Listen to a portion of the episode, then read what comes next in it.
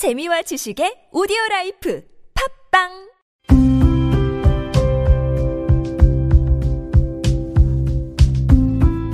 칼럼을 읽어드립니다.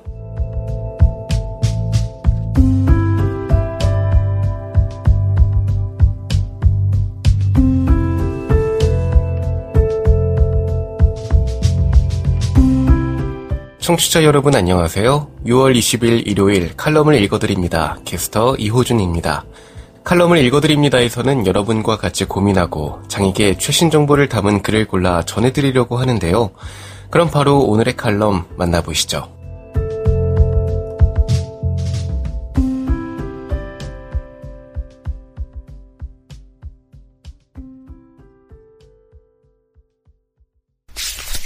에이블 뉴스 6월 18일 자폐인 긍지의 날 나의 다짐 더 많이 자폐인의 정체성을 다질 수 있기를 앞으로 이런 날을 기념해 주길 바란다는 생각이 드는 날이 있습니다. 4월 2일 세계 자폐인의 날로는 모자란 자폐인들이 존재한다는 것을 증명하고 또 자폐인이라는 것이 이상하지 않다는 것을 증명하는 날이 이제 필요합니다. 사실 외국에서는 잘 진행되고 있는 일입니다. 한국에서는 저희가 소개해야 알 것 같은 날이죠. 6월 18일은 Autistic Pride Day입니다. 한국어로 옮기기에는 해석이 분분해서 결국 성인 자폐인 자치 자조 모임 에스타스에서 답을 내놨습니다. 자폐인 긍지의 날이라는 한국어 이름을 붙이기로 한 것이죠. 사실 이름 자체가 붙여지지 않은 날이라서 이름까지 지어줘야 하는 날입니다. 자폐인이 사회적으로 지워져 있습니다. 특히 성인 자폐인은 있는지도 모릅니다. 문제는 이제 점점 존재가 증명되기 시작했다는 거죠. 통계로도 성인 자폐인은 존재한다는 사실을 증명 가능합니다. 거의 자폐인의 절반에서 조금 더 넘는 정도가 18세 이상입니다. 물론 이 성인 자폐인의 비율 중에는 2000년대 초반 자폐성 장애의 법적 인성에 맞춰서 등록한 아동 청소년이 성인이 된 비율도 조금 있습니다.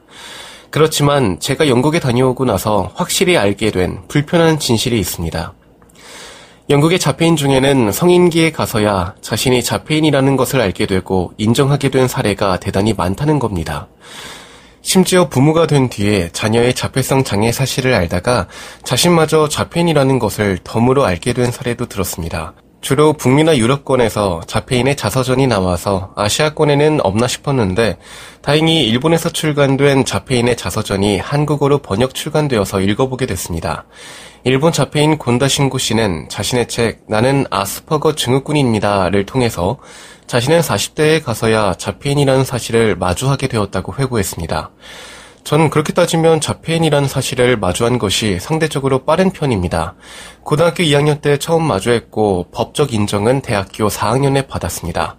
그 와중에 법적 인정이 순탄하지 않았던 것과 병역 관련 처리가 복잡했던 것이 몇 안 되는 문제였죠.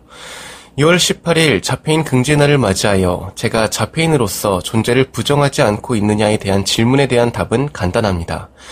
앞으로도 자폐인이라는 것을 부정하지 않겠다는 다짐이 있다는 겁니다. 더 많은 곳에서 자폐인이라는 것을 숨기지 않을 겁니다. 어차피 이제 다 밝혀진 일이고 그러한 것을 아무리 숨기려고 해도 결국 드러나게 되는 그러한 특성 때문입니다. 과거 고등학교 2학년 여름방학 때까지 전 자폐인이란 사실에 화해하지 못했었습니다. 우연한 계기로 알게 된, 나중에 듣게 된 설명을 듣고 나서야 결국 제가 자폐인이라는 사실에 직면하게 됐습니다. 그러한 불편한 동거는 대학교 4학년 최종 법적 인정으로 완벽히 제가 자폐인이라는 것을 나 자신뿐만 아니라 사회적으로도 인정받게 된 겁니다. 아마 이 주위에는 성인이어서 자폐인일 것 같은 사람들이 군데군데 있을 겁니다. 단지 그들 자신이 자폐인이란 사실을 깨닫지 못한 사례가 더 많을 겁니다. 우리가 알려주게 돼 이제는 자폐인일지도 모른다는 최소한의 의심이라도 할 수 있게 된 사람 하나 겨우 찾았을 뿐입니다. 이제 겁먹지 마십시오. 단지 자신이 자폐인이라는 것을 알게 되면 당신이 겪고 있는 소위 이상함에 대한 비밀을 찾게 된 열쇠를 하나 찾게 될 겁니다. 그 열쇠는 자폐성 장애일 것이고 단지 당신이 그렇게 살고 있다는 사실을 그냥 인정만 하면 됩니다. 잘못된 것이 아니고 우리는 자연스럽게 그렇게 살아가고 있을 뿐입니다. 저도 이제 자폐성 장애 때문에 벌어지는 특이한 일에 대해서 잘 넘어가고 있습니다. 심지어 제가 봐도 자폐성 장애의 특성이라서 벌어지는 일에 대해서 블로그에 일기를 남기면 자폐 본능이라는 태그, 괄호 열고, 블로그 용어로는 일종의 꼬리표에 해당, 괄호 닫고, 태그를 붙여서 따로 모아놓을 정도입니다. 교회에서 성경 구절을 듣다가 성경 구절이 상식적으로 이해할 수 없는 진짜 종교적인 표현이라서 웃어버린 일처럼 말이죠. 이처럼 자폐인이 자폐를 인정한다면 자기가 기억할 수 있는 에피소드도 모을 수 있을 겁니다. 이러한 것이 모이면 결국 자폐인이 실제로 겪는 일이라는 진실의 서사를 모을 수 있을 겁니다. 전 자폐인으로 계속 살아갈 거예요. 자폐성 장애를 지울 수 있다고 해도 그렇게는 하지 않을 겁니다. 자폐인으로서 긍지가 있는 겁니다. 자폐성 장애 덕택에 장지용이라는 개인의 정체성이 더 도드라지게 된 것이기도 합니다. 그것이 이번에 처음으로 소개하는 6월 18일 자폐인 긍지의 날을 맞아 생각해보는 나와 자폐성 장애의 상관 관계라고 하겠습니다. 이제 자폐성 장애를 마주해도 좋습니다. 당신이 만약 자폐인으로 밝혀져도 그것은 낙인 찍기가 아닙니다. 자폐인으로서의 정체성을 단단히 할 수 있다면 새로운 나를 만날 수 있을 겁니다. 자폐인임을 몰랐다고 해도 좋습니다. 언젠가는 밝혀질 것은 밝혀지기 때문이죠. 지금 여러분께선 KBIC 뉴스 채널 매주 일요일에 만나는 칼럼을 읽어드립니다를 듣고 계십니다. 화상 매거진, 기획연재, 시각장애 시민단체의 역할과 기대, 강윤택 우리 동작장애인 자립생활센터장, 지난 5월 21일은 필자가 주도적으로 참여했던 시각장애인 권리보장연대가 시각장애 시민단체로서 첫 활동을 한 지 2주년이 되는 날이다. 2년 전인 2019년 장애 등급제가 폐지되면서 장애인에게 제공되는 활동 지원 급여는 서비스 지원 종합조사에 의해 산정되도록 변경되었다. 그러나 이 서비스 조사 항목이 시각장애인의 특성을 제대로 반영하지 못하고 있으며 이로 인해 시각장애인은 심각한 급여 하락과 같은 피해가 우려됐다. 우리 연대는 서비스 지원 종합조사 문항이 시각장애인의 욕구가 반영되어야 한다는 이슈를 해결하고자 2년 전인 2019년 민주당 이해찬 대표를 겨냥한 기습 시위와 청와대 앞 집중 결의대회 등의 연대 활동을 시작했다. 현재도 서비스 지원 종합조사가 시각장애인의 욕구를 반영하기에는 여전히 미흡하지만 우리 연대의 적극적인 투쟁으로 변화의 장이 마련됐고 급격한 급여 하락도 막을 수 있었다. 이번 칼럼에서는 여러 형태로 확대되고 있는 시각장애 시민단체의 역할과 앞으로의 기대에 대하여 생각하고자 한다. 시민단체는 일반적으로 시민의 자발적 의사에 따라 공익적 활동을 수행하기 위한 모임체다. 다수결의 원칙이 존중되는 민주주의 사회에서 다수에 의해 소홀하게 다루어질 수 있는 소수의 권익을 대변해 다수와 소수의 균형을 이루도록 하는 역할을 시민단체가 한다고 볼 수 있다. 사회적으로 소수이며 약자인 장애인들은 당사자의 권익을 옹호하기 위해 다양한 형태의 단체를 조직하며 활동해왔다. 시각장애에게만 해도 크고 작은 시민단체가 있다. 복지부 등록 대표단체로 한국시각장애인연합회, 이하, 한시련, 한국시각장애인연합회가 있고 문체부에 등록된 사단법인 한국시각장애인 도서관 협의회가 있으며 안마사의 권익을 대변하는 사단법인 대한안마사협회, 시각장애 여성의 권익 증진을 위한 한국시각장애인 여성연합회, 시각장애인의 가족 기능을 지원하기 위한 한국시각장애인 가족협회 등이 있다. 법인 등록은 하지 않았지만 시각장애인 권리보장연대를 비롯해 시각장애 교사들의 권익을 위한 시각장애 교사회, 시각장애 대학생들의 교류와 권익을 위한 한국시각장애인 대학생 연합회 등도 있다. 이러한 시각장애 단체들은 장애 문제를 사회적 이슈로 만들어 제도 개선과 사회적 변화를 이끌어내고 있다. 또 사회적으로 부족한 복지 인프라를 직접 설치하거나 운영하기도 한다. 따라서 시각장애 단체들의 주요 역할은 크게 네 가지라고 볼 수 있는데, 첫째, 장애인의 권리 보장을 위한 제도 개선 활동이다. 시각장애인의 어려움을 사회적으로 공론화하고 대정부 활동을 통해 시각장애인을 위한 제도를 만드는 일이다. 예를 들면 시각장애인의 문자 향유권 보장을 위한 점자법 제정 등 각종 법제 재개정에 참여하는 것과 시각장애와 관련된 제도 개선에 참여하는 거다. 시각장애인 권리보장연대의 경우 장애 등급제 폐지와 함께 새로이 도입되는 서비스 지원 종합조사가 시각장애인의 필요를 제대로 담을 수 있도록 개선하기 위해서 꾸준히 노력하고 있으며 필자도 힘을 보태고 있다. 둘째, 장애로 인해 발생되는 사회적 차별을 개선하기 위한 활동이다.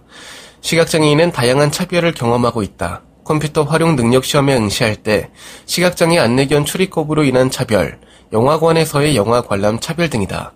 장애인 차별금지법이 제정되면서 차별이 많이 개선되곤 있지만 차별이 없어지지도 않았다. 시각장애 단체들은 장애인 차별에 대한 사회적 이슈화, 차별 진정 및 장애 인식 개선 활동 등을 통해 차별을 개선해 나가고 있다.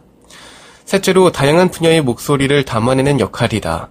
시각장애 대학생, 교사, 공무원, 시각장애 가족 등 소속 분야와 역할 등에 따라 욕구와 필요도 다르다. 예컨대 시각장애 대학생은 공부할 수 있는 교재, 활동할 수 있는 캠퍼스 환경, 친구들과 어울릴 수 있는 인적 환경 마련이 주요 필요일 것이다. 시각장애 교사는 적절한 교수 학습 환경 마련과 학교 행정 실무 처리가 가능한 시스템 구축 등이 주요 요구 사항일 거다. 시각장애 시민단체들은 이렇게 각각의 필요를 대변하고 개선하는 역할을 하고 있다. 넷째로 당사자 중심의 직접 서비스를 제공한다.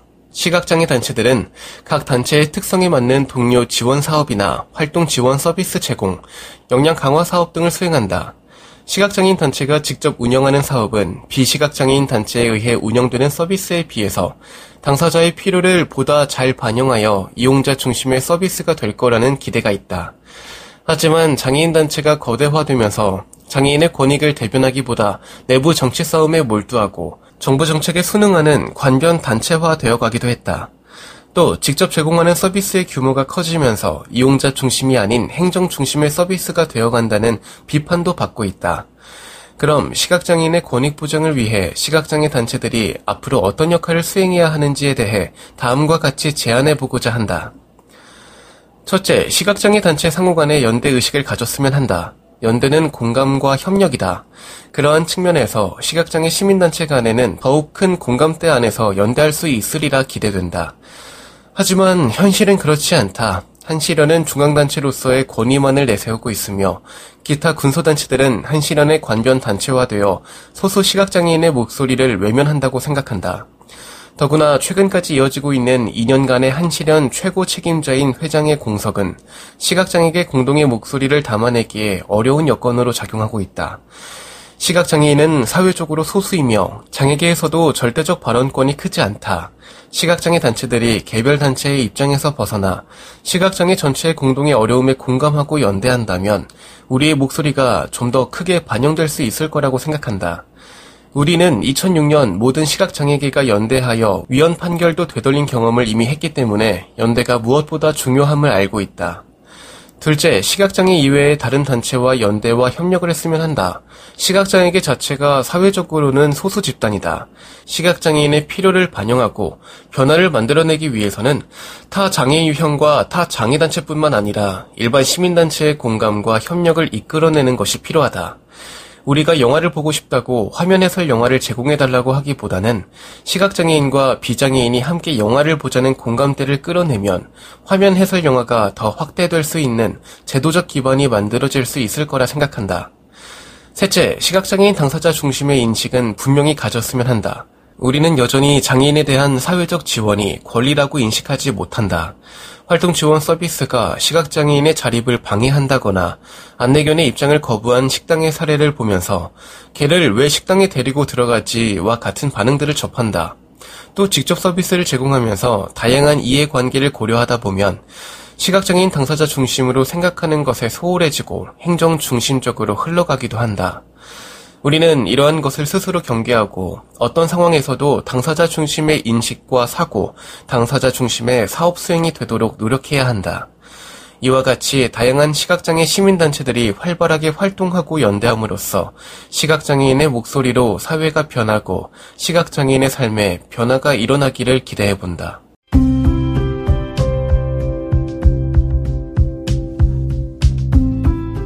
6월 20일 일요일 칼럼을 읽어드립니다. 오늘 준비한 소식은 여기까지입니다. 지금까지 제작의 이창훈, 진행의 이호준이었습니다. 끝까지 청취해주셔서 고맙습니다.